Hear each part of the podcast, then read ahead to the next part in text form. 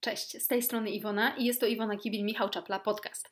E, dzisiaj będziemy rozmawiać na temat SIBO. Moją gościnią jest Hania Szpunar-Radkowska, dietetyczka kliniczna, która pracuje w klinice SIBO. Hania obecnie też prowadzi badanie z udziałem osób, które mają SIBO wodorowe.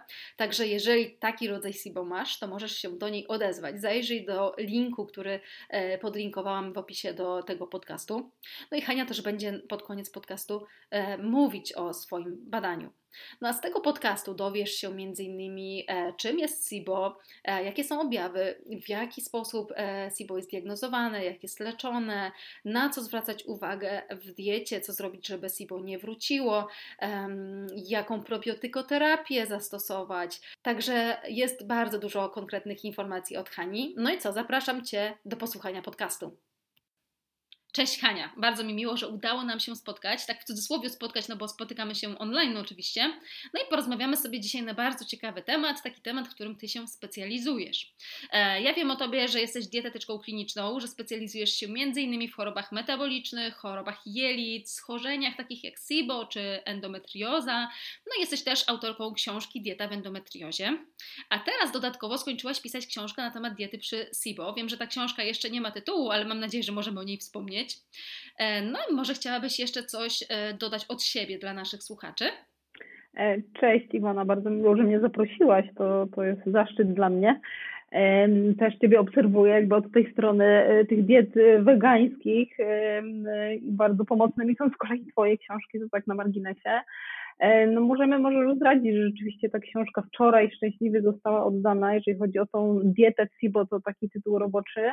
Mm, ale już wiemy, że ten materiał rozrósł się do takich rozmiarów, że właściwie to byłoby trochę krzywdzące, żeby to nazwać tylko dietą, dlatego że my tam też pięknie mamy opracowaną diagnostykę, diagnostykę różnicową, e, leczenie i też no, staraliśmy się, no też tutaj te takie techniki manualne typu osteopatia, nawet e, trychologia trochę tam weszła, też weszliśmy w, w temat takim, jakim jest LIBO, czyli ta dysbioza w jelicie grubym, Także fajnie, fajnie to wyszło i raczej będziemy ten tytuł rozszerzać, żeby nie skupiać się tylko na samej diecie.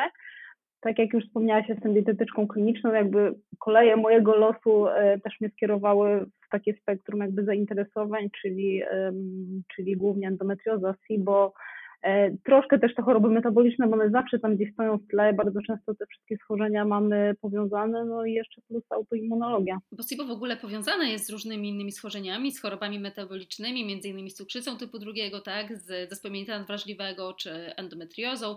No także temat ten jest no, bardzo szeroki. Dokładnie tak jest. Ja też wczoraj rozmawiałem z wydawcą, mówię, Boże, no tak jak czytałam kilkakrotnie już ten gotowy materiał, to mówię, jeszcze bym to dopisała, to dopisała, to dopisała. I to, to nie sposób po prostu napisać wszystkiego, ale no, takim głównym celem z mojego punktu widzenia było właśnie pokazać pacjentowi, że to jest bardzo złożony problem to już sama nazwa też mówi, no to jest zespół żołądkowo-jelitowy, mm, e, tak naprawdę, czyli to, to spektrum jakby objawów nie ogranicza się do samego jelita, no ale też tak jak my czasami sobie żartujemy, no ale to taki jest pół żartem, to my składamy tego pacjenta praktycznie od czubka głowy do dużego palca u nogi, bo jakbyśmy mieli ten nerw błędny autonomiczny, układ nerwowy tutaj e, omawiać, to tak naprawdę jest. I tam może być tak wiele jakby schorzeń, chorób powiązanych, że to naprawdę warto uświadomić sobie, że to nie jest jedno leczenie, wzięcie antybiotyku czy eubiotyku i to jest koniec pracy, to jest dopiero początek. To ty też wiesz, bo też pracujesz z pacjentami z SIBO. Ja też się tutaj przygotowałam trochę pod kątem statystyki, to na pewno nam trochę tam później wyjdzie, ale tak naprawdę no, e, samego SIBO to my mamy e, tak naprawdę bardzo niewiele. Myśmy na 447 e, testów, które zrobiliśmy w zeszłym roku, to były trzy osoby, które miały tylko SIBO. No bo właśnie SIBO to jest taki skutek innych e, problemów po prostu. A powiedz mi, bo w ogóle zacznijmy może od tego, czym jest w ogóle SIBO, no i skąd u Ciebie wzięło się zainteresowanie tym tematem? Mhm.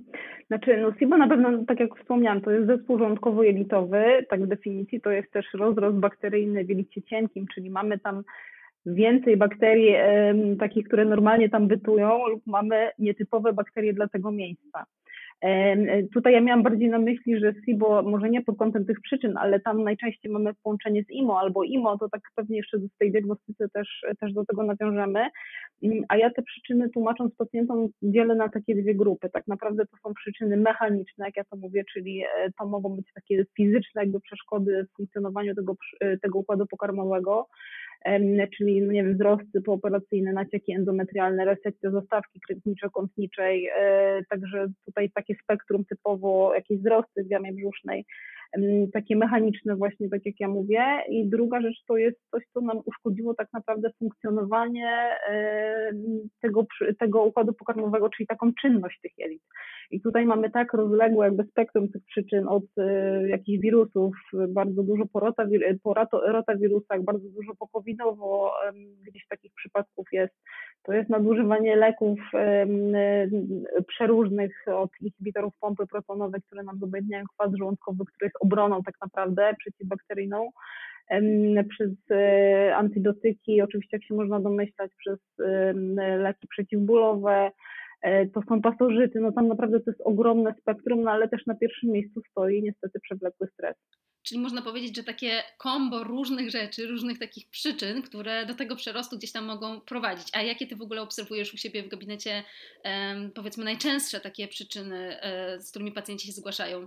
Mhm, no oczywiście, no także ja tak mówię, jeszcze najłatwiej to jest wziąć te, te leki, nawet suplementy, wprowadzić dietę, a najtrudniej jest zmienić te podstawy. Jak ja mówię pacjentom, że oni mają się skupić na tym, jak gryzą, bo trawienie węglowodanów zaczyna się w jamie ustnej, to czasami to jest najtrudniejsze do zmiany i układ tego talerza, takie proste rzeczy, czy przerwy między posiłkami. Także dlatego mówię, że SIBO to jest bardzo złożony problem i szczerze mówiąc, ja się już zastanawiam nad wydłużeniem tych pierwszych konsultacji do półtorej godziny, bo nam godzina nie wystarcza, żeby to omówić. Na pewno temat jest dość trudny i skomplikowany dla pacjentów, dla nas, żeby to wyjaśnić też. Czasem to trzeba e, kilkukrotnie tłumaczyć, kilkukrotnie pytać pacjenta, czy na pewno tak i tak e, zrobił, czy na pewno wprowadził te zmiany, no bo na pewno nie wystarczy wziąć tylko antybiotyków, przeleczyć SIBO i e, no i tyle, tak? Tutaj jest bardzo ważny ten protokół postępowania, czyli musimy po prostu znaleźć przyczynę, co doprowadziło do tego, że ten przerost bakteryjny e, powstał. E, no i po prostu z tą przyczyną walczyć Czasem tak jest, że nie da się tej przyczyny wyeliminować, jak to są jakieś choroby, powiedzmy, tak, inne schorzenia, no ale często jest tak, że po prostu gdzieś tam coś cały czas robimy źle i ta rzecz e, będzie znowu prowadzić do nawrotu, więc jak my nie zmienimy tego e, postępowania, no to to SIBO będzie cały czas e, nawracać, no bo też ważne jest po prostu to, co, nie tylko to, co jemy, ale też oczywiście w jaki sposób jemy, no i jak wygląda nasza dieta po przeleczeniu SIBO.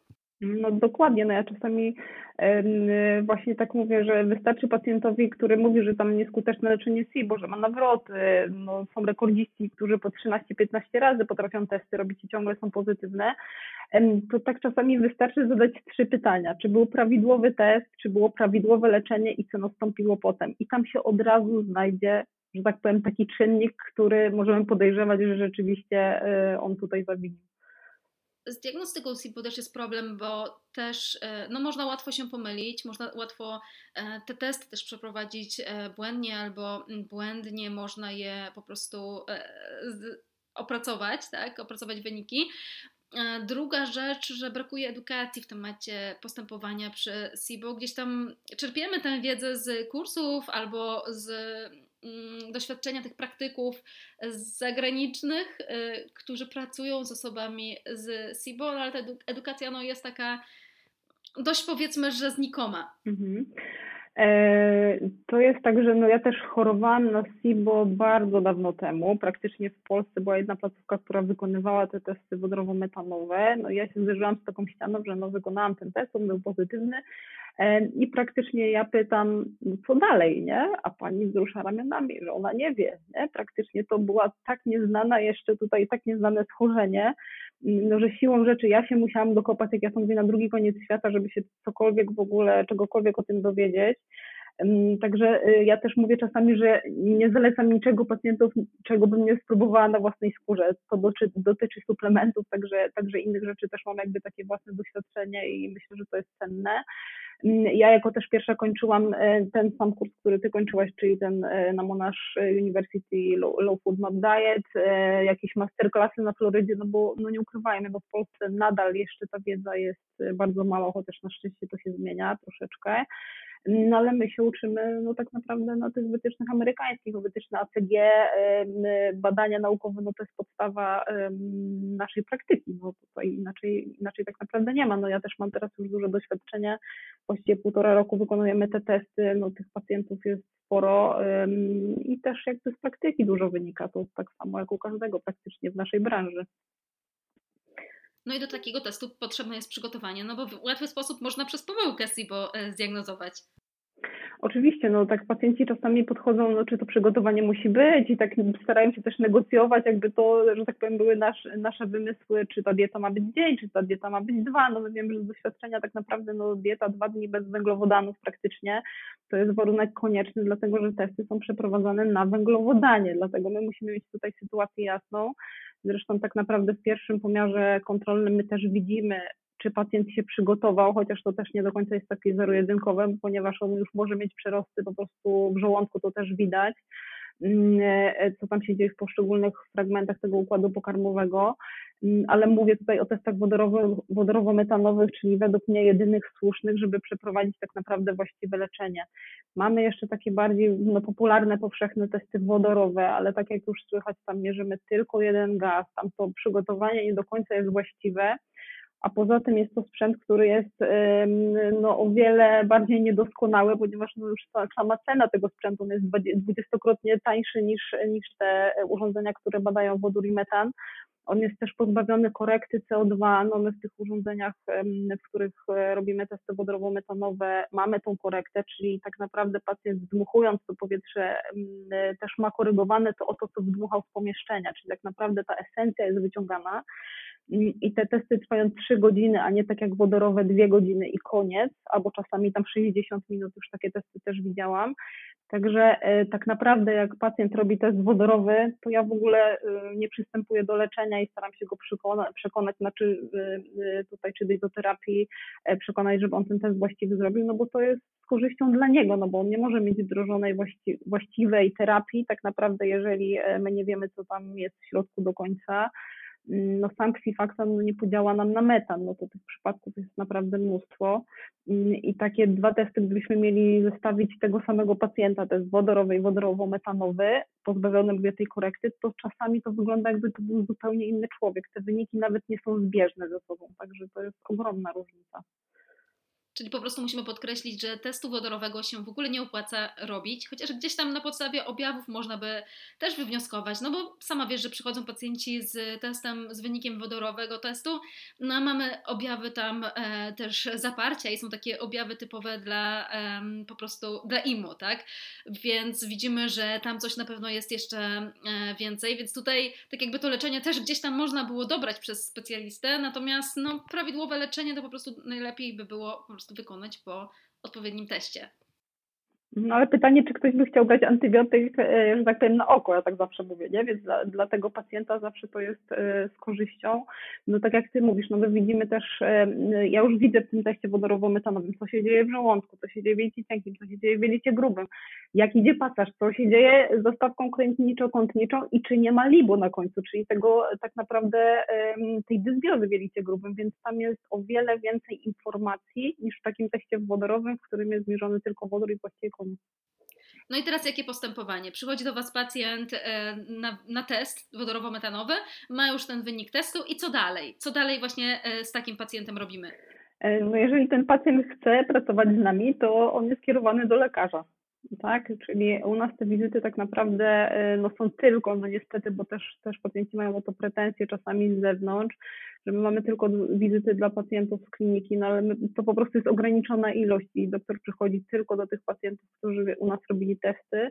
Mm, i tych wizyt jest tylko kilka w tygodniu, ale w każdym razie no, wizyta u nas trwa, nie chcę tutaj trochę uchylać rąbka tajemnicy, ale no, powinna trwać 30 minut, ona czasami trwa godzinę, łącznie z tym, że my tą zastawkę też gdzieś oglądamy na takim przenośnym USG, także naprawdę to jest trochę inaczej robione i ten pacjent jest składany z całości, czyli my go nie odsyłamy do diabetologa, nie wiem, do, do psychiatry, tylko no, ja pracuję z lekarzem rodzinnym, czyli człowiekiem, który naprawdę tego człowieka umie złożyć nie ogranicza się tylko do jelita i takie było moje założenie i uważam, że to jest bardzo trafna decyzja, dlatego że no też pacjenci mają leki na cholesterol, jakieś tam, nie wiem, na serce, na tarczycę, a tak jak mówimy, no to SIBO naprawdę ono jest e, powiązane z wieloma rzeczami, w tym też niedobrane leki na tarczycę na przykład i to też ładny, ładny wątek nam się tutaj nasunął.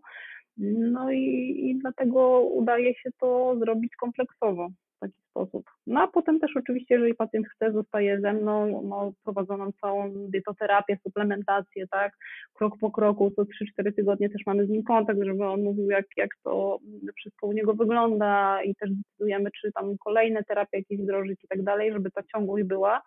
No bo statystycznie, jeżeli nic nam nie wyskoczy, jak ja to mówię, to praktycznie takie mm, leczenie pacjenta, e, wyprowadzanie go z tego schorzenia, no to, to wygląda tak, że to trwa gdzieś 6-7 miesięcy. To powiedz może jeszcze naszym słuchaczom, w którym mieście przyjmujecie? My jesteśmy w Bydgoszczy. Rozumiem, że pewnie pacjenci do Was przyjeżdżają z całej Polski. Tak, i z Poznania przyjeżdżają, z Gdańska, z Anglii się zdarza, także, także naprawdę, no jeżeli ktoś by chciał przyjechać rano, zrobić testy, od razu gdzieś tam sobie załatwić lekarza, chociaż to jest raz w tygodniu, to, to, to się może udać, bo, bo tak, tak właśnie y, o to nam chodziło dokładnie. Współpracujecie z jakimiś hotelami w Bydgoszczy? nie, aż tak głęboko, tak głęboko to nie idzie. Nie, to tak nie, nie ma aż takiego wielkiego zapotrzebowania, żeby trzeba było tam gdzieś pacjentowi pomagać, chociaż ja tam jak najbardziej, jak najchętniej e, pomogę zawsze, jeżeli pacjent tego potrzebuje też w takich kwestiach organizacyjnych. Czyli można powiedzieć, że mm, od początku ma pacjent taką kompleksową opiekę u Ciebie w gabinecie. To na pewno tak. No, zaczynamy od rozległego wywiadu, chociaż tak jak y, widzę i też będę to niedługo zmieniać, to jeszcze wiele informacji jest mi potrzebnych tak na, na pierwszy, y, pierwszy, w pierwszym kontakcie. E, ja też pacjentowi staram się powiedzieć to, na co lekarz nie miał czasu, czyli tak naprawdę od jego strony, jak on się będzie czuł na lekach, bo ja to wiem doskonale z własnego doświadczenia, bo często pacjenci sobie nie zdają sprawy, E, jak ja mówię, że to nie jest leczenie takie samo jak gardła i tam naprawdę się będzie działo, więc, więc oni czasami e, są nieprzygotowani na te reakcje, staram się ich na to też przygotować i wytłumaczyć im to też od strony takiej fizjologii, po prostu co się będzie działo, jak to można złagodzić, co z tym zrobić, żeby też nie panikowali, że mają jakieś uczulenia na leki, bo to też się zdarza tak naprawdę. E, e, i też przechodzę z nimi, no zanim my trafimy w ogóle, dojdziemy do tego etapu, gdzie mówimy już o samej diecie, to mija pół godziny najczęściej. Mm, też tłumaczę im, jakie są dalsze etapy leczenia, kiedy oni mają się odezwać, kiedy ewentualnie przypuszczać, że coś jest nie tak, także żeby też ich uczulić, żeby to leczenie miało ręce i nogi, no bo mówię, no lekarz powie, y, no każdy tak powie, no jeżeli tam coś będzie nie tak, to proszę się zgłosić, tylko chodzi też o to, żeby pacjent nie przegapił tego momentu, kiedy rzeczywiście on będzie wymagał dalszego leczenia. No my też wiemy i tak to na ogół wygląda, że po tym pierwszym leczeniu powinna być taka poprawa 60-70%, no ale to jeszcze nas nie zadawala i tak, tak naprawdę my w tym drugim etapie jakby tego leczenia dążymy też do tej eubiozy, nie? czyli w pierwszym jakby pozbywamy się tych nadmiernych patogenów, a potem idziemy w stronę tych bakterii komensalnych, no bo nie mamy bo jeżeli pacjent, ja mówię, w pełni się wypróżnia, jeżeli nie ma dysbiozy i o to, o to nam tutaj chodzi, mm, czyli tak naprawdę co te 3-4 tygodnie jakiś tam kontakt z tym pacjentem mamy. No ja też sprawdzam wszystkie niedobory, bo wiemy, że SIBO czy IMO taki niedobór generuje czasami bardzo duże, i też dopiero po tym leczeniu mamy taki moment, że, że jest sens to zacząć uzupełniać. No i też omawiamy sobie dietę od techniki jedzenia, od tego, co rządzi przewodem pokarmowym, od hormonów, które tam działają, przez y, skład tego talerza, mówię technikę samą jedzenia i wtedy dopiero to, co na tym talerzu jest. Także to jest ogrom wiedzy i ja tak czasami y, siedząc z pacjentem widzę też, jak on po prostu już jest przytłoczony tymi informacjami, bo ich jest tak dużo, Także też on potem po tej konsultacji otrzymuje wszystkie materiały, które tam się mm, tak naprawdę już y, udało zebrać przez, przez tyle czasu praktyki, bo już też wiem, że nie są w stanie pacjenci tego nawet zapamiętać, nie? A też nie chcę, żeby tam gdzieś to umknęło. No mnie bardzo zależy, żeby to miało ręce i nogi, żeby nie było tak, że pacjent się odezwie po pół roku, po roku i praktycznie to jest sytuacja, gdzie my zaczynamy zabawę od samego początku. A w jakich przypadkach pacjent nie będzie gotów na takie leczenie? Czy na przykład kobiety w ciąży mogłyby przejść takie leczenie SIBO? A to bardzo dobre pytanie. E, tak czasami e, też to głównie te dziewczyny z endometriozą, wiadomo, że one tam e, bardzo często walczą z tą niepłodnością i też no, przychodzą, mają SIBO, mają straszne niedobory i też tu się taki dylemat pojawia, czy one mogą się o tą ciążę w tym momencie starać, czy nie. No to ja też tak z praktyki mówię, no po prostu to będzie bardzo trudna sytuacja. No mam też takie pacjentki, które były w ciąży, miały nie dość, że SIBO, to jeszcze tam jedna z nich miała jakąś gardię lamblię, po prostu tym się nic nie da zrobić. Do momentu, kiedy tak naprawdę ona nie przestanie karmić, to ona się cały czas męczy, ma piorunujące niedobory, no to jak mówię, dzieciątko sobie wyciągnie to, czego potrzebuje najczęściej, chociaż potem też startuje w życie z tym mikrobiomem nie do końca takim, jak, ją, jak on powinien wyglądać, no ale ta mama potem jest wykończona, nie? Więc, więc y, no niestety to się, to się nie uda. Ewentualnie my sam ksifaksem, tak jak ja wiem, tutaj z doktorem też rozmawialiśmy kilka, kilka razy, no można ewentualnie postarać się wdrożyć y, po sześciu miesiącach karmienia. Do tej pory nie zrobimy nic. Za granicą w praktyce SIBO bardzo popularne są takie preparaty roślinne, które, mm, które nazywamy takimi roślinnymi antybiotykami, jak na przykład alicyna, barberyna, tak, oregano, e, takie rzeczy. E, I czy Tobie też się zdarza e, takie preparaty stosować u pacjentów? Czy na przykład jak e, nie mają możliwości wdrożyć e, farmakologii, bo na przykład, nie wiem, są pacjentami z zagranicy, gdzie mm, czasem się zdarza, że po prostu to leczenie jest utrudnione. Co robisz w takiej sytuacji? Znaczy raczej nie miałam takiej sytuacji, żeby leczenie nie było możliwe, bo tak się zastanawiam, co by musiało tutaj nas skłonić do tego, żeby, żeby y, no, było to niemożliwe, bo pacjenci też no, albo mają tutaj rodziny, um, oni te leki im wysyłają, chociaż teraz mają nam zrobić taki nie, szlaban jakiś nie będzie można tych leków za granicę gdzieś tam wysyłać, mm, ale nie było takich, e, takich trudności tak naprawdę, ale wracając do tych jakby e, pseudoantybiotyków ziołowych, to tak naprawdę e, no zawsze my gdzieś wdrażamy w tych suplementacjach takie wspomagające jakby terapię, no bo ja uważam, że najpierw leczymy e, farmakologicznie, a potem kontynuujemy to leczenie mm, jakimiś preparatami ziołowymi, ale ja dobieram dwa preparaty do konkretnego pacjenta, nie? Czasami widzę też list od lekarzy, gdzie wszystko jest wypisane ciurkiem, w ogóle nie sprawdzając wyników badań, no i pacjent sobie ma sam tym zarządzić, no bo tak jak my to już pewnie objawiamy, no na tych forach to po prostu nam nie pomogło, to tobie też pomoże, no to, to czasami jest ogromny błąd. No my wiemy, na przykład takie wytyczne mamy ogólne, to też tam w tej książce naszej jest opisane, że no na IMO działa na przykład alicyna, to jest jedyny, jedyny środek tutaj jakby roślinny. Ja też, no wiadomo, że używam berberyny, jeżeli pacjent ma problemy z glikemią, które, którą zawsze gdzieś tam na początku sobie sprawdzam. No jeżeli ma gdzieś kandydozy, no to już tutaj się też ciśnie od razu ten preparat Candida Support, także dobieram do konkretnych problemów. Bardzo nie lubię i bardzo rzadko korzystam z oregano, bo uważam, że to jest bardzo silna e, rzecz i tutaj dopóki ja nie mam sprawdzonego całego żołądka, nie wiem, czynniki Kassla, tak, e, i tak dalej, to, to w ogóle tego nie używam. E, także staram się to robić w taki sposób łagodny, żeby pacjentowi nie zrobić krzywdy, ale żeby też uzyskać ten efekt, który, na którym nam zależy. A poza tym pacjent ma tyle niedoborów i tyle rzeczy tutaj jeszcze do wyregulowania, czy ten pasaż, czy do odnowienia śluzówka, że tych suplementów jest naprawdę dużo, więc naprawdę taka opcja, że no, dobieramy dwa preparaty ziołowe jako kontynuacja leczenia, wydaje mi się najbardziej taka rozsądna. No tak, no bo łatwiej jest po prostu ocenić, czy te preparaty działają, jak wprowadzimy dwa preparaty, nie więcej, e, i, i wtedy po prostu w zanadrzu dobrze jest mieć jakiś, jakiś inny specyfik, który też e, wprowadzimy na jakiś określony e, czas. No to tam raczej jest krótki czas, nie? No chyba, że my działamy sobie prokinetycznie, no to wiemy też, że tam troszkę dłużej trzeba podziałać, ale też no idealnie by było te preparaty tak naprawdę zmieniać i to może być coś ziołowego, to może być magnes w formie glicynianu, różne, różne preparaty tam wchodzą w grę, także no na pewno to jest też moment, gdzie, gdzie raczej nie powinno się polegać na, na swoich gdzieś tam przemyśleniach, bo czasami mówię, że no jeden nietrafiony suplement to jest tak naprawdę koszt porady dietetycznej, więc można sobie naprawdę zaoszczędzić czasu i pieniędzy. No przecież to może też e, po prostu zmieniać mikrobiotę, tak jak e, dieta low FODMAP, która będzie stosowana mm, przewlekle, więc e, no, może to jednak przynieść wtedy więcej niekorzystnych skutków zdrowotnych niż korzystnych. Znaczy no właśnie, ja to pacjentom też tłumaczę, to jest taka podstawa, bo masa ludzi myśli, że oni mają być sterylni. To tak jak powiedziałam gdzieś tam wcześniej,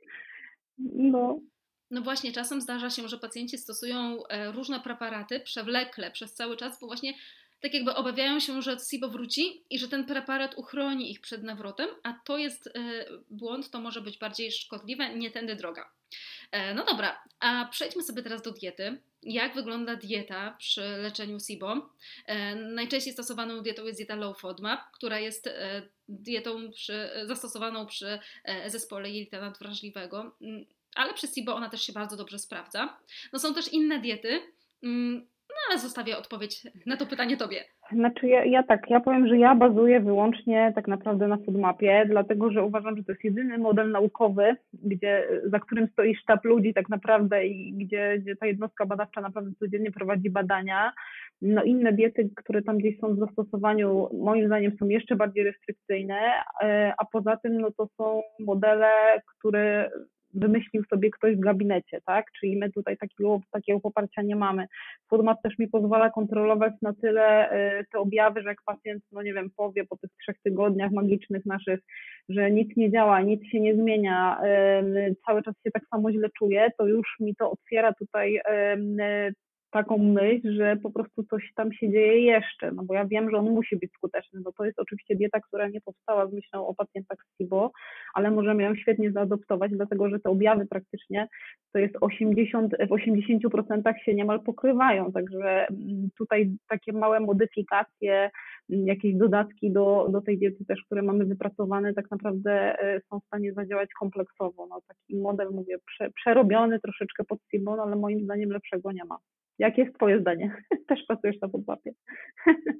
E, tak, ja dokładnie mam takie samo zdanie jak Ty i też pracuję e, tylko na diecie Low FODMAP, no bo jest to faktycznie dieta przebadana, ma określone schematy, wiemy czego się spodziewać, wiemy, że jak e, pacjent nie będzie na tej diecie mm, nie będzie tolerował tej diety, tak, będzie się źle dalej czuł, oto po prostu wiemy, że musimy podejrzewać, że tam coś jeszcze się innego dzieje, ale też po prostu łatwiej jest wyjaśnić te punkty odcięcia pacjentowi różnych węglowodanów fermentujących w produktach. No jest ta aplikacja na telefon, którą można ściągnąć z produktami e, z Uniwersytetu e, Monash, tam gdzie robiłyśmy właśnie kurs e, dla dietetyków Low FODMAP.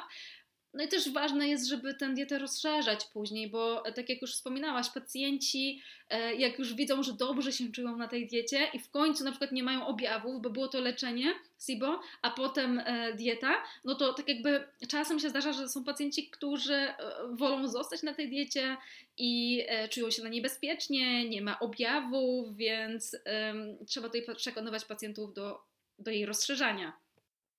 Znaczy dla mnie, ja, ja zawsze tak mówię, no jeżeli ona tam sobie nie działa po trzech tygodniach, no to mówię, coś tam się dzieje jeszcze, rozszerzamy diagnostykę i tak dalej. Ale takim punktem alarmującym dla mnie są trzy miesiące. Ja też to z praktyki widzę, że pacjent, który jest dłużej na tej diecie, strasznie blokuje się od strony psychiki. I wtedy im dłużej to trwa, tym trudniej jest mu się przełamać, żeby czegokolwiek próbować, bo on po prostu no, nie jest w stanie sobie wyobrazić, że kiedyś mu coś tam szkodziło, a teraz nie będzie tak, bo on się leczył, odnowiła się śluzówka, tak, odnowiły się kostki, więc to jest zupełnie inna historia, dlatego też ważne jest naprawdę wytłumaczenie mm, tej fizjologii, e, jak to wszystko działa i o co w tym wszystkim chodzi. No tak też moim takim konikiem, czymś, co mnie strasznie denerwuje, jest przenoszenie jakby z gruntu australijskiego, no bo to jest dieta, która powstała na gruncie australijskim, na grunt polskich produktów. I tam czasami są takie produkty, jak, że po prostu kula w płotek, ja tam mówię, po prostu strzelenie sobie w kolano. Więc to jest też dla mnie ważne, żeby pacjentom wytłumaczyć tą różnicę, jak to wygląda. Ja też staram się, no jeżeli ktoś chce, to oczywiście ten jadłospis też robimy, ale pacjenci dostają ode mnie, no nie wiem, jakąś listę polecanych produktów, listę zamienników, tych głównych ilości, jak ma wyglądać talerz, jak mają być ułożone te, te makroskładniki, plus ta aplikacja ewentualnie ona może być pomocna, no ale mówię, te różnice staram się, staram się gdzieś tam wytłumaczyć, a jak robię jadłospis, to ja nawet piszę pacjentowi, w jakim sklepie on dany produkt może kupić, więc naprawdę staram się wszystko dać do ręki, bo wiem, jaki to jest olbrzymi stres, e, no i ogół pacjenci tam sobie świetnie radzą, także myślę, że to jest okej. Okay. Ja dokładnie tak samo robię. Też często zalecam, e, też często po prostu proszę pacjenta, żeby napisał do mnie maila po około 10 dniach od zastosowania diety low FODMAP, jak się czuje, e, jakie zmiany u siebie obserwuje, mm, no bo od tego też zależy, e, jakie będzie dalsze postępowanie. To też zależy oczywiście, czy ten pacjent ma IBS, czy, czy SIBO, więc e, jeżeli widzimy, że po tych 10 dniach, przynajmniej ja tak obserwuję u siebie po prostu na, z mhm. doświadczenia, jak widzę, że po tych 10 dniach już coś tam się zmienia, no to znaczy, że e, no ta dieta działa. W przypadku aplikacji to akurat ja tutaj myślę, że może mam łatwiej, a może po prostu mm, inaczej na to patrzę, bo jak mamy aplikację e, Monash University i tam mamy produkty roślinne, to mamy na przykład fasole, ciecierzycę, soczewice, tak, tofu, więc łatwiej jest te produkty tak jakby przełożyć na nasz polski rynek, więc jak my kupujemy fasolę, no to po prostu kupujemy fasolę, tak, nie musimy tam jakoś specjalnie czytać składu, e, więc tutaj akurat to jest łatwiejsze, tak myślę, w przypadku diety roślinnej, chociaż dużo innych trudności jest w przypadku tej diety, natomiast no oczywiście jest masa produktów, które, no, których nie możemy po prostu przełożyć sobie na mm, polskie realia musimy czytać składy, żeby e, sprawdzić, e, jak tam faktycznie z tymi cukrami jest. No i druga rzecz taka, że po prostu wiele produktów, wielu produktów po prostu nie możemy e, zastosować, no bo oni też mają wiele produktów certyfikowanych, e, przebadanych po prostu przez ten uniwersytet. E, no, natomiast takie produkty jak chleb orkiszowy na zakwasie, no to wiadomo, że możemy już sobie przełożyć na nasze realia i też pacjenci mogą taki chleb jeść. Znaczy tak, no bo tutaj zachodzi hydroliza, ja to pacjentom chyba codziennie tłumaczę, także codziennie są te wątpliwości, no ale jak, ale tam jest pszenica, no ale tak, ale zachodzi hydroliza, obróbka chemiczna, a tak naprawdę nie jest to dieta też bezglutenowa, no oczywiście, że dla celiaka to nie jest, ale ja myślałam tak troszeczkę o innych produktach, no na przykład ja też pracuję z celiakami, więc y, ja wiem, że owiec w Polsce, tak jak na całym świecie on jest bezglutenowy i w aplikacji masz płatki owsiane tam, nie wiem, górskie, tak totalnie na polskim rynku nie, dlatego, że to są zupełnie inne płatki, no owiec nie jest zboże bezglutenowym, jest strasznie zanieczyszczony, więc my tutaj zmieniamy to tak naprawdę na płatki, które są przekreślone z przekreślonym głosem, nie, więc takich kilka też newsów jest, kilka rzeczy, których oni tam gdzieś nie doczytają, na przykład bujony gotowane na kościach, które strasznie wzdymają, także no tak, no to nie jest tylko sama aplikacja, to jest jeszcze parę innych rzeczy, ale też jak kładę nacisk jakby na te produkty w drugą stronę, które nam odnawiają śluzówki, typu, e, typu zioła świeże, typu orzechy i tak dalej, więc e, no, no mnóstwo takich dodatków właśnie no, skombinowany ten spod ma pod o, tak dokładnie to, to się kształtuje. No trochę rzeczy jest do wytłumaczenia, no ale od tego są po prostu dietetycy no jak się da pacjentowi narzędzia, naprawdę jeśli mu to wytłumaczy, to fajnie można, fajnie można przez to przejść. Czasami też takie mam sytuacje, że widzę, że pacjent on tam chce sobie poradzić sam i tak dalej, ale potem mija, nie wiem, dwa, trzy tygodnie, on mówi, nie, no poddaje się, chce się spotkać, niech pani mi to wytłumaczy, no i wtedy oczywiście, że to tak najczęściej te powielane błędy gdzieś tam się pojawiają, bo coś tam nie zostało dopowiedziane, ale to, to kwestia wyboru, jak ten pacjent chce pracować. Ja, ja, też często pracuję z takimi schematami talerza, ale ja myślę, że łatwiej jest pacjentom na diecie roślinnej, no bo ja właśnie z takimi pacjentami tylko pracuję. Po prostu łatwiej jest e, też na, przedstawić na jadłospisie wiele rzeczy, czyli po prostu wtedy rozprowadzić to białko po różnych posiłkach w ciągu dnia, często też odżywki białkowe tutaj wchodzą w grę. E, a powiedz mi, czy ty e, zawsze u pacjentów stosujesz ten dietę low FODMAP na 100%?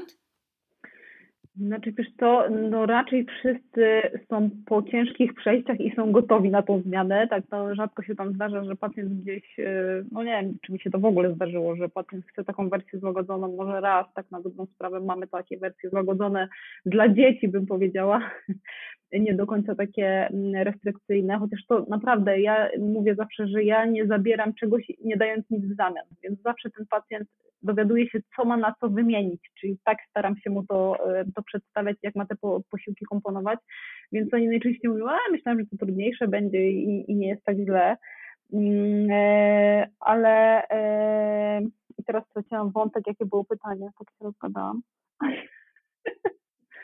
Wiesz co, chodziło mi o to, czy ta dieta jest, czy raczej tak zalecasz tą dietę na 100% pacjentom, czy stosujesz czasem jakieś odstępstwa, jak powiedzmy ktoś nie ma co jeść, e, jak wyjdzie na kolację jakąś biznesową, albo na przykład na jakimś weselu, tak, na jakimś przyjęciu, czy na wakacjach, chociaż z wakacjami to by było najtrudniej, bo zdarza się, że ktoś weźmie antybiotyk, a potem musi być na tej diecie low FODMAP i wyjeżdża na wakacje i okazuje się, że nie ma co jeść. Więc no, lepiej takich rzeczy nie robić, lepiej jest po prostu sobie wziąć ten antybiotyk po wakacjach. Natomiast tutaj pytanie, chodziło mi o to, czy y, takie odstępstwa, czy polecasz robić takie odstępstwa, czy y, raczej po prostu dobrze jakby się przyłożyć do tej diety? Okej, okay. no ja im tłumaczę właśnie, co oni mogą wybrać, żeby było dobrze, tylko że też, no ja zawsze mówię, no dieta foodmat to nie jest taka dieta zwykła, gdzie my tam się, nie wiem, odchudzamy, i gdzie możemy sobie ten cheat meal zrobić i w ogóle wszystko jest ok. No tutaj jest ryzyko takie, że te jelita, no po to jest ta dieta, żeby one się wyciszyły, żeby się zaczęły goić i tak dalej i żeby ta reakcja, która jest ewentualnie na ten produkt, który jest, e, no, który nam szkodzi, czy mamy taką chwilową nietolerancję,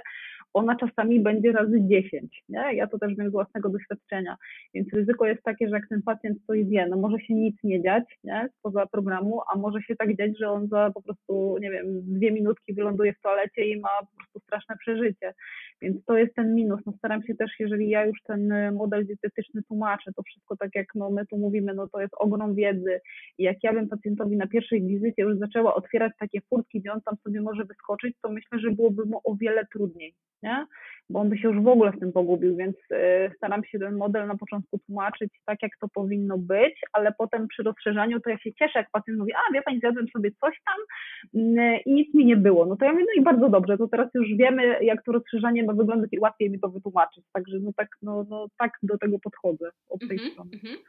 A powiedz mi, czy wprowadzasz do jadłospisów pacjentów czasem produkty, których nie ma w tej aplikacji Monash e, University, ale na przykład widzisz, że są dobrze tolerowane? Mm, i na przykład, nie wiem, czy ty masz pacjentów na diecie wegańskiej, ale e, weźmy pod uwagę produkty, które, których nie przebadano, ale podejrzewamy, że gdzieś tam w małej porcji e, jednak będą dobrze tolerowane, bo widzimy to w naszej praktyce, a, a trzeba po prostu podbić niektóre składniki w jadłospisie, czy, czy białko, czy żelazo, czy mhm. cynk. Znaczy tak dokładnie to powiem Ci, że nie wiem, które to mogą być produkty, chociaż chyba tak przypuszczam, co masz na myśli. Ja pracuję też z wegetarianami, z weganami, wiadomo, e, no oczywiście zdecydowanie mniej niż Ty, no to mi się zdarza po prostu e, i na pewno tak jak Ty powiedziałaś, no dla mnie odżywka białkowa to jest podstawa w ogóle u każdego pacjenta, dlatego że to też nam pięknie tam kostki regeneruje, zaszczelnia połączenia jelitowe, regeneruje kolonocyty, to tak jakby też takie dostępne źródło białka, pełna pola aminokwasów, czyli praktycznie pacjent to szybciutko wchłania, najczęściej to są pacjenci wychudzeni, nie ukrywajmy, to na pewno tym się już na milion procent wspomagam w takich dietach, też wtedy musimy dopuścić jakieś źródła białka, no więc u mnie to na pewno są boczniaki, jedyne bezpieczne grzyby, to też pewnie o czym ty myślisz, to też dopuszczamy jakieś małe ilości na przykład humusu z dobrym składem, czy tych makaronów strączkowych, mm, tam też kiełki fasoli mąk ja wprowadzam, czy ciecierzycę właśnie taką odstaną, nie, ze słoika, gdzie, gdzie te foodmapy naprawdę już w tej cieczy są wylogowane, mm, także, także tak do tego podchodzę i da się to pięknie ułożyć, tylko że to naprawdę już wtedy to jest koronkowa robota, jak ja to mówię. No, jest trochę roboty wtedy z bilansowaniem jadłospisu. E, ja miałam na myśli mąkę z ciecierzycy, mm, bo makarony strączkowe są na przykład w aplikacji, ale mąki strączkowej nie ma. Natomiast mąka strączkowa jest, e, ta mąka z ciecierzycy, tak, no jest e, bazą makaronów strączkowych. No i też wielu moich pacjentów bardzo dobrze je toleruje w takiej niewielkiej porcji, więc no, gdzieś tam sobie ją stosuje w jadłospisach. No ale tak to bazujemy też oczywiście na tofu, na edamame, fasoli mąk, w bardzo niewielkiej ilości na soczewicy, y, na przykład tej takiej drobnej, mm, czy mhm. na ciecierzycy, albo e, w humusie, tak, w niewielkiej ilości. No tutaj już raczej nie wprowadzam wtedy fasoli, bo nie opłaca się w sumie tej fasoli wtedy już dodawać jakoś do jadłospisu, gdzie tam jedna łyżka byłaby powiedzmy tolerowana, tak? Natomiast to zależy też e, w przypadku moich pacjentów, czy, czy właśnie to jest SIBO, czy, czy IBS, bo, bo czasem też jest tak, że są pacjenci, którzy tolerują gdzieś tam w większej ilości różne produkty, więc ja tak jakby pozwalam też im wprowadzić większą ilość niektórych produktów, albo na przykład tolerują powiedzmy humus z e, dodatkiem tej przyprawy mm, z czosnkiem, bo e, no jest niewiele na rynku takich humusów, które by czosnku nie miały. Naprawdę jest trudno taki humus znaleźć i jeżeli ktoś nie ma możliwości zrobić takiego humusu e, w domu, no to po prostu może kupić taki zwykły i, i wtedy zostaje na przykład ten z czosnkiem i czasem się zdarza, że są pacjenci, którzy bardzo dobrze tolerują, w ogóle nie widzą różnicy w objawach po takim humusie z dodatkiem czosnku bielonego, no ale może się też oczywiście zdarzyć, że ktoś taką, takie objawy będzie mieć. No dokładnie, ale mówiłam, że tak zależy od tego składu, nie? Co, co my tam jeszcze mamy, bo też ja mówię pacjentom, że no, e, no niestety niech oni nie liczą na mnie pod kątem oceniania jakichś gotowców ze sklepu, no bo po prostu no, ma to do siebie, że my musimy te składy kontrolować i no mało co się nadaje, tak jak ty mówisz też, nie? Hania, powiedz mi teraz, jakie są konsekwencje nieleczonego SIBO? Znaczy tak w literaturze to się wymienia taka najgorsza konsekwencja to jest sepsa tak na dobrą sprawę, nie? Ale to tak, no, no nie, no z tym się nie spotkałam tak, tak szczerze mówiąc gdzieś tam w praktyce, no ale, ale tym się jakby tych pacjentów straszy tak na dobrą sprawę gdzieś tam w, w literaturze. No na pewno no sam komfort życia no jest no bardzo y, niefajny bo to są pacjenci, którzy się zmagają czasami 40 lat po prostu z jakimiś zaparciami i tak dalej, nie wychodzą. E, no tak, bo słyszeli, że to jest dyspepsja. Tak, IBS. Tak, gdzieś tam diagnoza IBS, cały czas wstęcia, jakaś dyspepsja, jakaś niestrawność, a potem okazuje się, że po przeleczeniu niektórzy mówią, że no to, e, to jest coś zupełnie nowego dla nich, że e, okazuje się, że nie mają objawów po jedzeniu, no i po prostu to nie jest tak, że oni tak mieli. No dokładnie, ja miałam raz takiego pacjenta, to właśnie był pacjent, który gdzieś z Anglii do nas przyleciał i on mówi, że on tam od 12 lat nie wychodzi bez leków stopujących w domu. I ja tak na niego patrzę, ale pan myśli, że to jest normalne? Nie? No to po prostu już samo za siebie mówi, to, to rzeczywiście, no tak formalnie to można by było nawet testu nie robić, ale, ale no naprawdę no czasami są to ludzie z potężnymi problemami i też wiem, że tak chciałaś mnie tam gdzieś zapytać, czy ja nie sądzę, że te testy nie są robione na wyrost. Ja wiem, jakie są jakby tutaj takie do, doniesienia, no czasami ktoś jak tam e, gdzieś tam coś powie, ale tak naprawdę no u nas się nie pojawiają pacjenci, którzy nie wiem, nudzili się i przyszli sobie zrobić test, tylko no przeważnie są to osoby, które się naprawdę zmagają bardzo długo z bardzo różnymi schorzeniami i rzeczywiście no to jest trafione, nie? Mm, czasami nie są się w stanie popłakać w tym gabinecie, że wreszcie coś mają namacalnego, co się z nimi dzieje, że to nie tylko ich psychika, no bo często lekarze ich odsyłają, że oni się tam mają uspokoić i po prostu y, to jest cała opowieść, albo y, kobietom się że mają schudnąć. To jest czasami tragiczne. Ja też wiem, jak się może pacjent z SIBO czuć, więc, więc naprawdę strasznie mi jest ich żal. Faceci się potrafią popłakać, tak, bo już mają naprawdę dosyć, bo nie są w stanie funkcjonować. Mój taki skrajny przypadek to był chłopak, który po prostu jeździł na wózku. To był młody chłopak, 26 lat, nie? Tak był wykończony, tak był niedożywiony i wypróżnienie bez lewatywy w ogóle jest niemożliwe, nie? Więc y, tam już pomijam wypadanie włosów, trądziki, tam, no to najczęściej kobiety trafiają, nie? Z takimi, no a to też, nie? Trafiają z takimi, z takimi problemami. No depresja często też i też czasami pacjenci potem mówią, kurczę, żebym wiedział, że, czy wiedziała, że mam SIBO, to może bym nie musiał tych leków brać, nie? No także to tak, no naprawdę te sytuacje są przeróżne.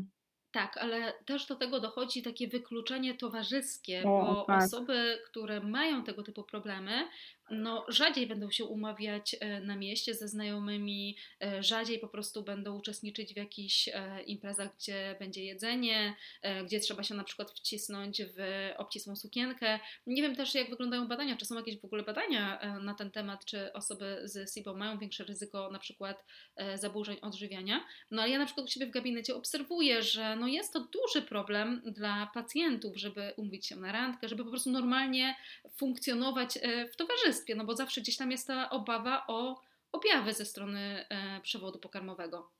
Dokładnie tak jest. Ja też takie mam osobiste doświadczenie. Czasami pacjentom mówię, że wyjście do pracy, gdzie ja miałam 5 minut na przystanek i 10 minut przyjechania autobusem miejskim, to był wyczyn codziennie. Nie? Czyli wychodząc z domu już myślisz, co zrobisz, jeżeli po prostu zachce się do toalety, gdzie jesteś w stanie wejść i poprosić, żeby cię ktoś wpuścił. Naprawdę to jest taka paranoja. A potem jak się te drzwi od tego autobusu zamykają, to tylko się modlisz, żeby te 10 minut wytrzymać. To jest coś strasznego, niewyobrażalnego. No, tak jak mówisz, też mam pacjentów, gdzie tam właśnie problemy te randkowe też się pojawiały z tymi gazami, no to, to coś strasznego, także naprawdę no, mnóstwo rzeczy też od takiej strony psychicznej gdzieś w tym gabinecie e, pada i też e, no, pacjenci mają naprawdę olbrzymie problemy. Ja też staram się tłumaczyć pacjentom, żeby e, rozmawiali ze swoimi e, partnerami na temat ich wypróżnień, czyli po prostu jak dzisiaj wyglądała Twoja kupa, tak? E, jakie było wypróżnienie. Bo tutaj chodzi też o to, że mm, normalizujemy sobie takie rozmowy, ale też tak jakby działa to odstresowująco, no bo możemy po prostu tak jakby uspokoić się i powiedzieć, że no my mamy taki problem, tak? Powiedzieć tej drugiej osobie, ta druga osoba może nas zrozumieć, No i działa to w ten sposób, że tak jakby jest to bardziej normalne dla nas, że takie rzeczy się zdarzają. No dokładnie, a mnie pacjenci bardzo często przepraszają w gabinecie, oj przepraszam, że ja tak o tej kupie, a ja zawsze tak się śmieję, mówię, ale my tu o niczym innym nie rozmawiamy cały czas o tym samym, także spokojnie, to jest normalka. Ja też czasem się śmieję, bo myślę sobie, że mój pacjent ma już dość, bo czasem jest tak, że trzeba ten temat gdzieś tam drążyć i wyciągać trochę rzeczy z pacjenta, bo na przykład ktoś nie chce za bardzo rozmawiać na ten temat, a dla nas to jest po prostu normalna rzecz, no i gdzieś tam się wypytuje, no dobra, ale um, od kiedy tak. tak? Ile razy na dzień? E, jaki kolor? Czy widzi Pan Pani e, resztki jedzenia e, w kupie, tak? Jak to wygląda? Jak się zmienia, e, tak? Czy zawsze jest taki i taki kształt? I tak sobie czasem myślę, że zaraz mi ten pacjent odpowie, dobra, chce Pani jeszcze zdjęcie. O, zdarzyło mi się, też, też mi się zdarzyło, ale tam było podej podejrzenie pasożyta po prostu. Normalna sprawa. Mi też się, mi też się zdarzały e, zdjęcia kup, szczególnie właśnie e, dzieci. No a wiesz, e, ogólnie bardzo ważne jest, żeby pacjenci wiedzieli, że to jest normalne, że my o takich rzeczach rozmawiamy i ja bardzo bym chciała, żeby oni też rozmawiali ze swoimi partnerami w domu na takie tematy, no bo to po prostu rozładowuje stres. No dokładnie, ze mnie się w domu do dzisiaj śmieją, także takie naczelne hasła rodzinne po prostu się też tutaj przebijają, jakby się tego nie wstydzę, no po prostu no takie odchodzące gazy, że ja z tego czasu wiem, no ja muszę po prostu, nie? I oni do dzisiaj się ze mnie śmieją po prostu z tego hasła, nie? A to nie jest śmieszne, naprawdę. Hania, teraz temat probiotyków przy SIBO. Czy stosować, czy nie? Niektórzy lekarze nie stosują probiotyków, no bo stwierdzają, że no nie ma takich standardów postępowania, protokołów, no nie wiemy dokładnie e, jakie, w jakich dawkach działają, tak? Druga rzecz, że są specjaliści, którzy e, polecają probiotyki wieloszczepowe po takim przeleczeniu SIBO. Wiemy jakie od razu. No ale też są takie drogi postępowania, żeby po prostu zacząć od jednego szczepu e, i stopniowo zwiększać ich ilość. Jakie tutaj jest Twoje podejście do tego tematu? E, moje podejście moim podejściem, ale tak naprawdę mamy, nie mamy wytycznych, jeżeli chodzi e, o probiotykoterapię i tak nasz lekarz jest zobowiązany napisać, że nie ma probiotykoterapii tak naprawdę e, zatwierdzonej, jeżeli chodzi o SIBO i to jest punkt widzenia lekarza, no bo on musi bazować na wytycznych, które jego obowiązują. My jakby specjalistki od foodmapu wiemy, że na 100% pacjentom, którzy są na diecie low foodmap będzie brakowało bifidobakterium bo ta dieta jest to uboga tak naprawdę, więc wiemy, że to jest taki pewniak, który jak my podajemy, to nic się nie będzie działo, on też tam gdzieś pięknie będzie nam to jelito odnawiał, uzupełniał te braki. Nie wiem, czy ty masz takie doświadczenia, ale ja widziałam mnóstwo takich tych mikrobiota scan u pacjentów z SIBO, to ja czasami się śmieję, że niech mi dadzą pół tych pieniędzy, a ja im powiem, co tam wyjdzie w tym badaniu.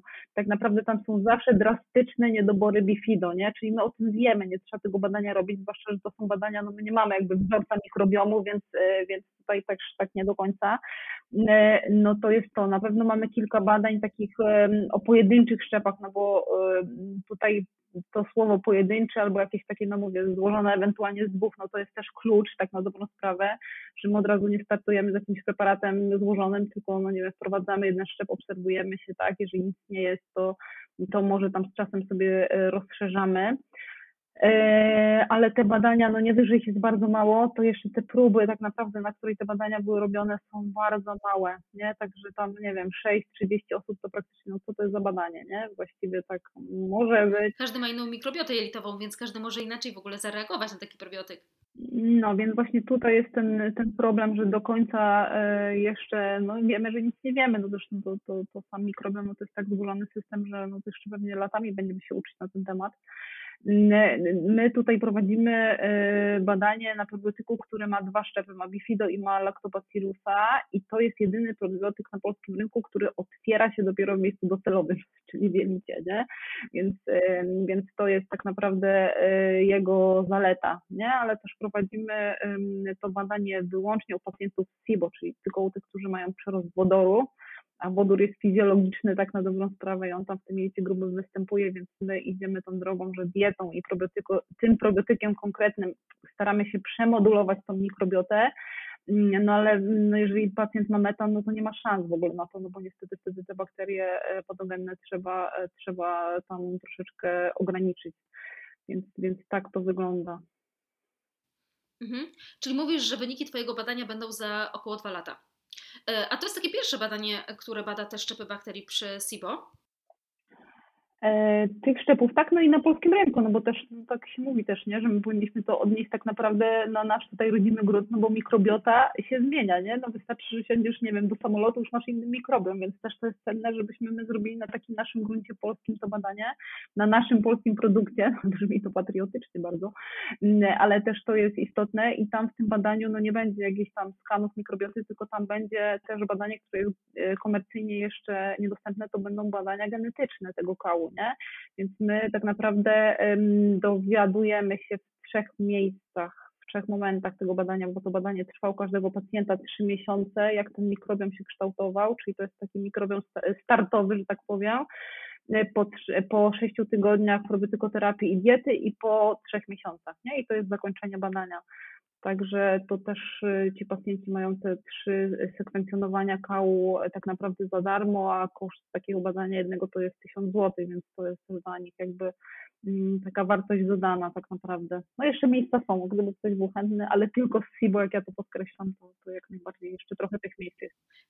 Oczywiście zapraszamy. Mm, tam też jest porada dietetyczna, tak? W tym e, badaniu dla pacjentów? No tak, ja prowadzę tych pacjentów i to tak naprawdę no, no miało być tak, że normalnie mieliśmy tam gdzieś za to pieniądze brać, no nie wiem jak tam dziewczyny sobie z tym radzą, no ale ja też będę pisać potem doktorat z tych badań, więc mnie tam zależy na tym, żeby rzeczywiście ten pacjent miał to prawidłowo poprowadzone mm, i on też też te porady dietetyczne jakby ma, ma za darmo w ramach tego badania. Hania, zmierzając już tak do końca, może powiedz jeszcze, jakich badań nie polecasz robić przy SIBO? Um, jakie badania robią pacjenci, przychodzą do Ciebie z wynikami, no, no i tracą pieniądze przy tym, tak? Ojej, to takie, wiesz, niepolityczne pytanie trochę, nie chcę się narazić. No naprawdę to, to, to już też wiesz, że no ten, ta, jak już, już to padło, ta mikrobiota skan, to uważam, że to, to nie jest mi potrzebne, nie są mi potrzebne nietolerancje, bo też jestem w stanie powiedzieć pacjentowi, na co on ma nietolerancję przy SIBO, bo to jest nietolerancja foodmap, więc to się zgadza naprawdę w 100%, a te badania są bardzo drogie i wiemy, że to są badania niemedyczne i też no, diagnostykowi klinicznemu to głowę można za to urwać. E, co tutaj dalej jeszcze? E, no też jakby wiemy, tak jak tam wczoraj z Tobą właśnie rozmawiałam, że jakby konsekwencją też zniszczenia jelita jest tutaj problem z histaminą i, i z enzymem DAO, więc to też mi tak nie jest na początku gdzieś tam potrzebne, jeżeli pacjent sygnalizuje objawy, to też wiemy, co z tym robić. Mm, co tam jeszcze ciekawego? Pacjenci też czasem przychodzą z wynikiem enzymu DAO przy e, nietolerancji histaminy. No i tutaj też jest bardzo ważne, żeby znaleźć e, przyczynę, e, co się wydarzyło, no bo tak jakby ta nietolerancja histaminy jest e, skutkiem znowu czegoś innego, czyli po prostu nie leczymy tutaj tylko tej nietolerancji histaminy, tylko po prostu musimy głębiej sięgnąć, co, co się wydarzyło, co doprowadziło No i dokładnie do też się mówi, e, pacjent, znaczy powinno się mówić i tam też jest napisane przy tych wynikach, że to jest dieta tylko i wyłącznie, tak samo przy tych nietolerancjach, jeżeli byśmy mieli je uznawać, tylko i wyłącznie przejściowa. On ma to ograniczyć na miesiąc, a potem to znowu wprowadzać. No histaminę ma niemal wszystko, albo wszystko. I to też nie jest tylko czarny koń, dlatego że histamina nam jest potrzebna chociażby do prawidłowego funkcjonowania hormonów, więc ja też mam taką swoją tabelkę opracowaną, gdzie są takie no, największe źródła histaminy albo te wyzwalacze histaminy i tam tak naprawdę mogą się ograniczyć do 10 produktów, nie? Więc naprawdę wszystko musi być z głową. Ja w drugą stronę mogę przewrotnie powiedzieć też, e, co nas tu może trochę znieczulić też tej diagnostyce jakby, mm, bo też no, my najczęściej, bo pacjenci już się zgłaszają, albo gdzieś tam mówimy, żeby zrobili też przeciwciała w kierunku celiaki, ale też już z doświadczenia wiem, że nie każdy te przeciwciała wytwarza, więc to też, żeby się nie znieczulić, że tej celiaki nie ma, bo tak naprawdę złotym standardem jest gastroskopia i też miałam przypadki, że przeciwciał nie było, a panie miały zniszczenie w skali w marszu w trójce już, nie? Więc to też nie jest taki doskonały wynik, więc ta współpraca, ten dialog między nami, jak ja to tłumaczę pacjentowi, no tak mówię, dieta, leczenie nie pomaga, y, to nie oznacza, że dietetyk jest do niczego i lekarz jest do niczego, tylko że coś się dzieje jeszcze, nie? No, bo to no raz taki mój rekordzista chyba 15 razy zmieniał lekarza. I ja też tak przewrotnie do niego mówię, ale to jest pana wina, bo gdyby kiedykolwiek pan wrócił do jednego z nich i powiedział, że coś nie działa, to może by ten człowiek otworzył oczy i panu powiedział, no dobrze, to musimy rozszerzać diagnostykę, nie? Więc to też tak nie było. Ale to jest bardzo dobre podsumowanie też, no bo tutaj nie chodzi o to, żeby zmieniać lekarza, e, tylko po prostu wracamy do lekarza, tam to nie zadziałało, tam, to znaczy tamte wyniki e, nic nie wykazały, szukamy dalej przyczyny. E, no chyba, że po prostu e, lekarz nam powie, że to jest IBS i proszę się udać do psychiatry, no, tak. no to wtedy faktycznie bym polecała zmieniać. Natomiast jeżeli e, wracamy do lekarza, to dalej ten lekarz gdzieś tam dociekliwie szuka tej przyczyny, mm, no i po którejś tam wizycie faktycznie wyjdzie na to, że no mamy to. Dokładnie, no to jest bardzo ważne, no ale pacjenci są różni. Jedni to by chcieli mieć zlecone 20 badań od razu, no ale też to jest ekonomia, no ale też niektórym się boi po prostu o tym w ogóle wspominać i też się ogranicza do takiego minimum, no ale to też trzeba rozsądnie do tego podejść. No dlatego mówię, no sygnalizuje pacjent, że coś się jeszcze dzieje i nie jest do końca ok, no to wtedy jest moment na rozszerzanie tej diagnostyki. Hania, bardzo Ci dziękuję za tę konkretną rozmowę i myślę, że to podsumowanie było bardzo dobre, no bo my jako specjaliści, my jako dietetycy też e, myślę, że powinniśmy mówić pacjentom o tym, że e, żeby po prostu mm, informowali o wszystkim lekarzy, e, zamiast zmieniać lekarza, po prostu żeby wracali dalej drążyć ten temat diagnostyki. W ten sposób też wydają mniej pieniędzy, tracą mniej czasu. E, no lekarz ma mniej też czasu w gabinecie, żeby gdzieś tam różne rzeczy wytłumaczyć, więc dobrze by było po prostu uprzedzić pacjenta, że e, no po prostu czasem trzeba wrócić do lekarza po dalszą diagnostykę. No dokładnie, to się czasami tak wydaje, no to niestety jest długa droga, ale to czasami, no mówię, gdy się współpracuje, to jest droga na skróty i też, też ja wiem z własnego doświadczenia, że upierać się tam gdzieś, bać się tych, tego dalszego leczenia, no to też czasami jest bez sensu, no bo szybciej byśmy sobie z tym poradzili tak naprawdę, gdyby to wszystko miało ręce i nogi, było poukładane, także to jest taki mój wniosek. Tak, i później się okazuje, że e, pacjent mówi: Dobra, to w końcu znalazłem lekarza, który mi pomógł, który mi to i to zdiagnozował, w końcu wiem o co chodzi. A to jest po prostu lekarz, który mógł przejrzeć poprzednie wyniki badań, który mógł zalecić coś innego, no bo po prostu zobaczył poprzednią historię leczenia. Dobra, Hania, powiedz e, na koniec, gdzie Cię można spotkać, gdzie działasz, gdzie pacjenci e, i nasi słuchacze mogliby Cię znaleźć. E, ja pracuję online, ale też jakby dla tych nowych pacjentów gdzieś tam na pewno mam ograniczoną ilość wizyt, ale one są tam gdzieś mniej więcej na bieżąco. Na klinice SIBO jest cały mój grafik wizyt online e, czy stacjonarnych, to jest tak naprawdę bez różnicy. Pracuję też w szpitalu tutaj pod Bydgoszczą i tam też, ale tam są tylko wizyty stacjonarne. No a tak poza tym, no to gdzieś na pewno naj, chyba najaktywniej, chociaż to też nie jest taka wielka aktywność, działam gdzieś tam na Instagramie. Mam już podcast, swoje trzy odcinki, ale oczywiście tam w tym czasie, kiedy ja tam książkę pisałam, to tam w ogóle niestety zaniedbałam ten temat, ale mam nadzieję, że do niego wrócę od lutego. Mm, i coś ciekawego tam się w końcu zacznie dziać, bo też widzę, że pacjenci mimo wszystko tego słuchają, także, także to jest bardzo miłe. No właśnie, z podcastami jest o tyle fajnie, że możesz później odesłać e, do takiego odcinka podcastu na jakiś określony temat swojego pacjenta, czy słuchacza, czy tam osoby właśnie z Instagrama i e, nie musisz już personalnie tak dużo rzeczy e, tłumaczyć. Tak, i tam jest przygotowanie do testu przede wszystkim, które tam też fajnie nam służy tak naprawdę dla tych pacjentów, którzy przygotowują się do badania. Bardzo dziękuję Ci za rozmowę. Podlinkuję e, stronę właśnie z Twoim badaniem e, pod podcastem. I co? Do usłyszenia. No, ja również do usłyszenia.